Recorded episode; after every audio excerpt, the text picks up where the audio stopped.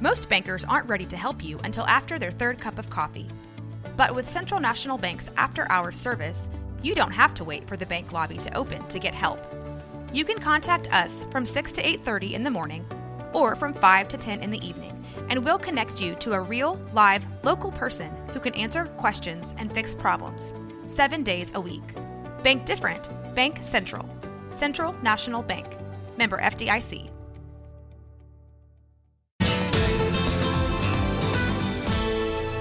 KWTX at 4 starts now. And thank you for joining us. I'm Justin Early here with meteorologist Jillian Grace, and happy Friday to you. Good thing that this is fantastic weather because there's a big day coming up tomorrow. Yeah, a very special day. That's going to be our first topic of the Daily 4, but tomorrow, it's time to get outside and appreciate Mother Nature because it is Earth Day tomorrow. This is going to be the 54th year for the event. It's held every year on the 22nd. This year's theme is Invest in Our Planet. According to EarthDay.org, the idea is to consider how a green economy can help humans take better care of the world. Today, President Joe Biden seemed to mark the occasion by signing a new executive order on environmental justice. According to a White House official, it will create a new Office of Environmental Justice inside the White House Council on Environmental Quality. Agencies will still get to decide whether to implement the order, but it directs them to work more closely with impacted communities and try to better respond to the effect of pollution on our health, which is pretty huge. But some ways that you can celebrate Earth Day: maybe go out for a walk and grab a trash bag with you, pick up some trash when you're walking out there, and also just get outside. Yeah, just enjoy. Honestly, this is one of the most perfect days I think that we've had this year. We've had several really good ones though. We've been blessed with some really good ones. Some nice spring days, that's for sure. As a kid, did you remember what you did in school for Earth Day? Did you have little things that we always did, like the reduce, reuse, recycle, and made like the recycling man and things like that. But I think that's, what about you? We got out and planted flowers and planted trees. And this was in the early days of, this was like in the early 80s. So, but they would have us get outside the school and plant stuff. So basically they got free labor. We were doing landscaping for them, but it was all for the earth. You're like, wait, now that you're an adult, you're like, what? See what they were doing. It was a good time. Also composting was a big thing for us too. It was kind of a for really progressive school. But anyway, Earth Day, fantastic. That's tomorrow. Now, number 2 in our Daily 4. And you know those free cell phone charging kiosks you see at airports and other public places that let you plug your charging cord into a USB port? The FBI says don't use them. Cyber thieves have found a way to use them to steal your data by loading monitoring software and malware onto your phone or other devices. This is something called juice jacking, and even if you've used them in the past, you used these kiosks in the past, your cord could already be infected with this. It could be infected right now. Experts say more than likely these criminals have installed something called a keystroke monitor. So every time you depress a key on your device, that means they can get your login information for banks and everything else. So they kind of know what you're doing, and they do it by installing a small computer, I think it's called Raspberry Pi, a small computer into the kiosk, or a skimming device like the ones you hear about at gas stations when they put them on the pumps to see your credit card information. That's what they're doing. It's nothing safe. It's nothing safe. Even in your hotel room, they've done it. You know what I'm talking about? Yeah, you just don't think, I mean, I guess being a little naive and hoping for good in humanity, you just hope none of this stuff is happening. And I always avoided them because I thought that like it would drain your battery. So that was but now I'm like, I'm staying away from those things. Your intuition was on point. Well, what they say to do though is, first off, if you've used one of those kiosks, get new charging cables first. First thing you should do. And if you're able to, if you're in one of these airports and there's just a normal outlet, with a plug into the outlet with your electricity instead of the USB port. Also, you can invest in those power bank bricks that let you take the juice on the go with you. If you find one that's really good and works, let me know. I've tried a few, and they die fast, and it's hard to charge them back. And that's probably part of the reason why you buy one every time you go on a trip. It's built-in obsolescence, or planned obsolescence. Anyway, now on to number 3 in our Daily 4.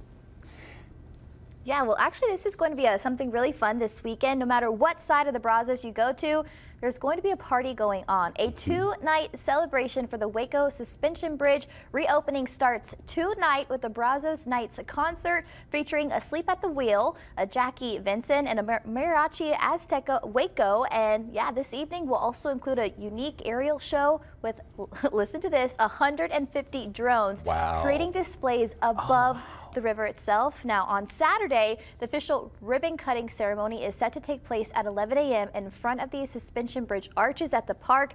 The ceremony will conclude with a symbolic Longhorn cattle drive across the bridge, along with food and festivities for guests. It's just really going to be a great time. I think the thing that's really cool is the symbolic nature of the cattle, because that's what happened. Right, exactly. That's the reason why they built this bridge so long ago. And so it's cool to see them kind of doing that, marking the occasion by opening it with doing something they did a long time ago. Truly. If you get a chance to go back and watch Madison Herber's story from yesterday on KWTX.com, because it explains the history and how significant that was for driving cattle. It really opened up a lot of economic pathways, more than just physical pathways. And it allowed the city of Waco to grow as well, even onto the other side of the river. So yeah, it's pretty cool.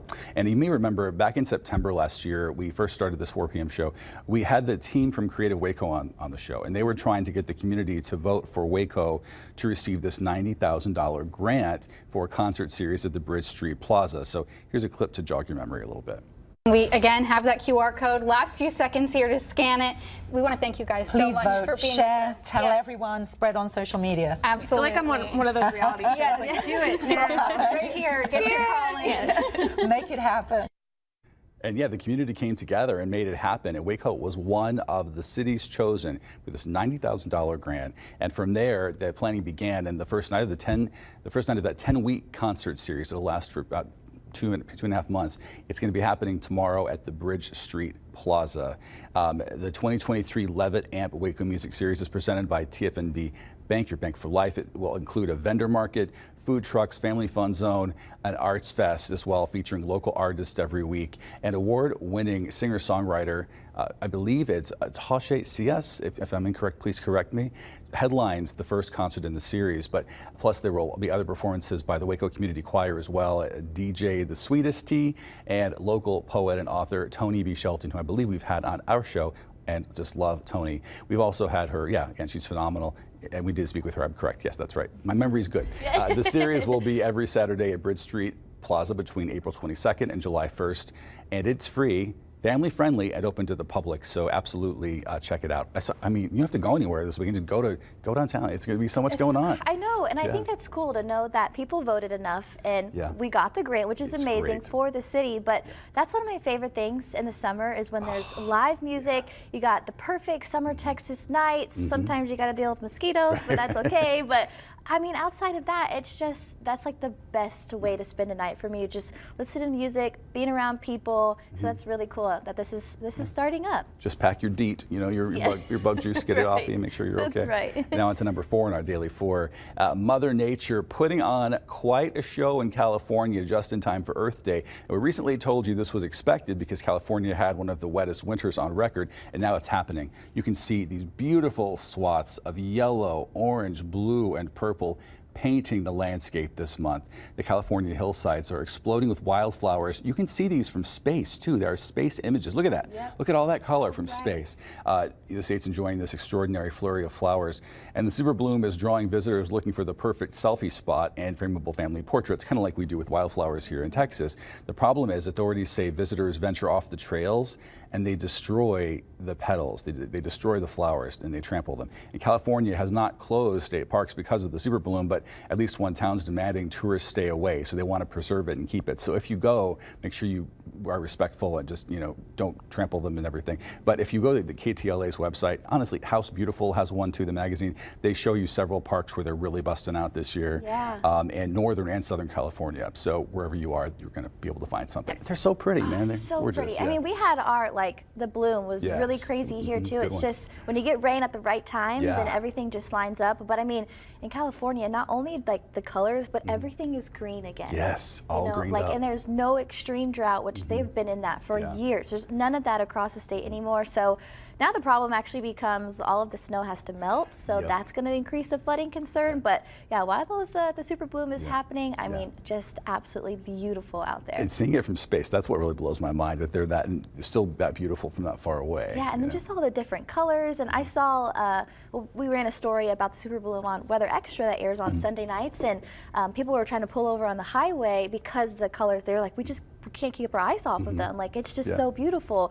And then it's also a way to kind of make you feel better after being inside with a lot of rain then yes, there's your tree off. Exactly. There's always some silver lining there. That's for right. you. That's right. That's right. Well, the wildflowers in California, not the only ones blooming, not the only thing that's blooming. The city of Temple is gearing up for Bloomin' Temple, that festival next week.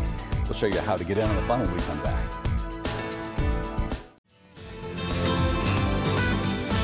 One of this area's most popular events returns this year in full force, and joining us now with all the details on this year's Bloomin' Temple Festival, we have the Senior Special Events Coordinator, Holly Lieferman. So thanks for coming and being here with us to talk about this. People look forward to this all year. It's a two-day event. Explain what Bloomin' Temple is really all about. Bloomin' Temple is all about community and the city bringing an event that downtown Temple to feature our downtown area, and the city has been doing it since 2016. And we did take a 3-year hiatus just to do some renovations at the festival grounds and also due to COVID, but we are super excited to bring it back and offer it to the community. What makes this year so unique or special? So this year is that we are combining two aspects of the festival. So we'll have a free aspect.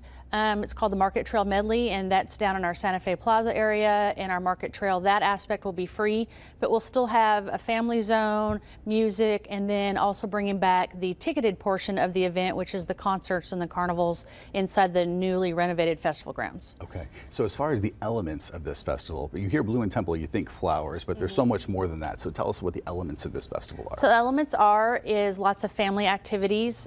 We have about 20 bands that will be performing on inside the festival grounds and outside the festival grounds. There's a carnival. We brought back the car show this year, which has always been fan favorites, and now we have the space to have the car show. And so lots of just things for the community to be involved in, parents to engage with their children and have a good time. And hopefully good weather. Yes, like perfect weather.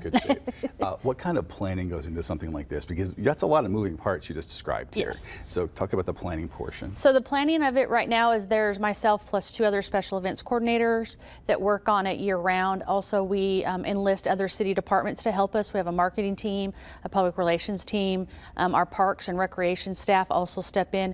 It's really a citywide event, and so it takes all of us from the city departments to come together and work on it. Yeah, and it obviously is a great way to show showcase the city too, yes, and get people, visitors to come in and really get a good taste of what Temple's all about. Yes. Tell me about the artists that'll be there. Kind of give us a lowdown on that. Yeah, so we're super excited this year to bring in Joe Nichols, Tracy Bird, another Tejano music's called Signo, and then we've got Waco's own Hoosier Brothers, and then we've got Landon Heights, who's from Temple, and then we've got lots of community bands. We've got a jazz band coming in. We also got a Zydeco band coming in. So kind of diversity all over the place, yeah, with music. Something for everybody. Yes. Yeah. I was on playing with Joe Nichols one time and I got so excited. He was right across from me. I was like, I'm with the star. And he's going to be here. You can hear him sing this time too. He puts on an amazing concert. Does. Yeah. East Texas man, I believe. Yes.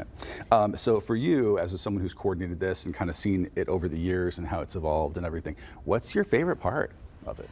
My favorite part is when we open the gates the first day, to really just see the joy in the families, and the families coming with their children and just enjoying the festival.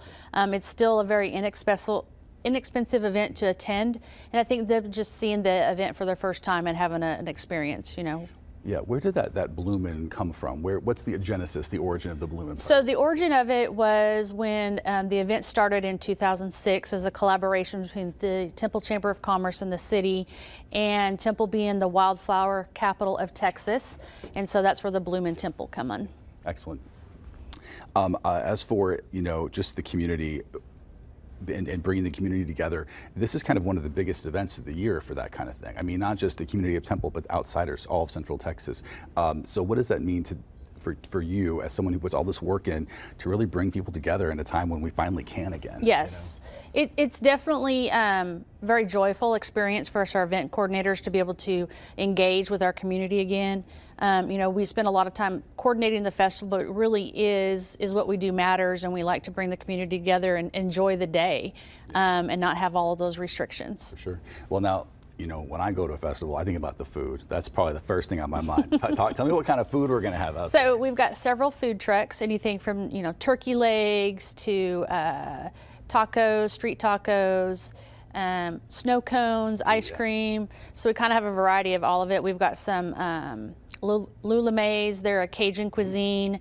We've got a food truck that does some Hawaiian flavor cuisine as well, and so it's just a variety. And then, you know, we have your typical corn dogs and snow, you know, snow cones and candy apples and those things. All right, it's going to be a good time. Yes. Good weather, good people, good fun. Bloomin' Temple Festival, again, it's this next weekend. It kicks off Friday evening, and then the festivities continue all day on Saturday. You see there the dates, April 28th and 29th, and you can scan that QR code right there on your screen for more details. Thanks so much again for being here.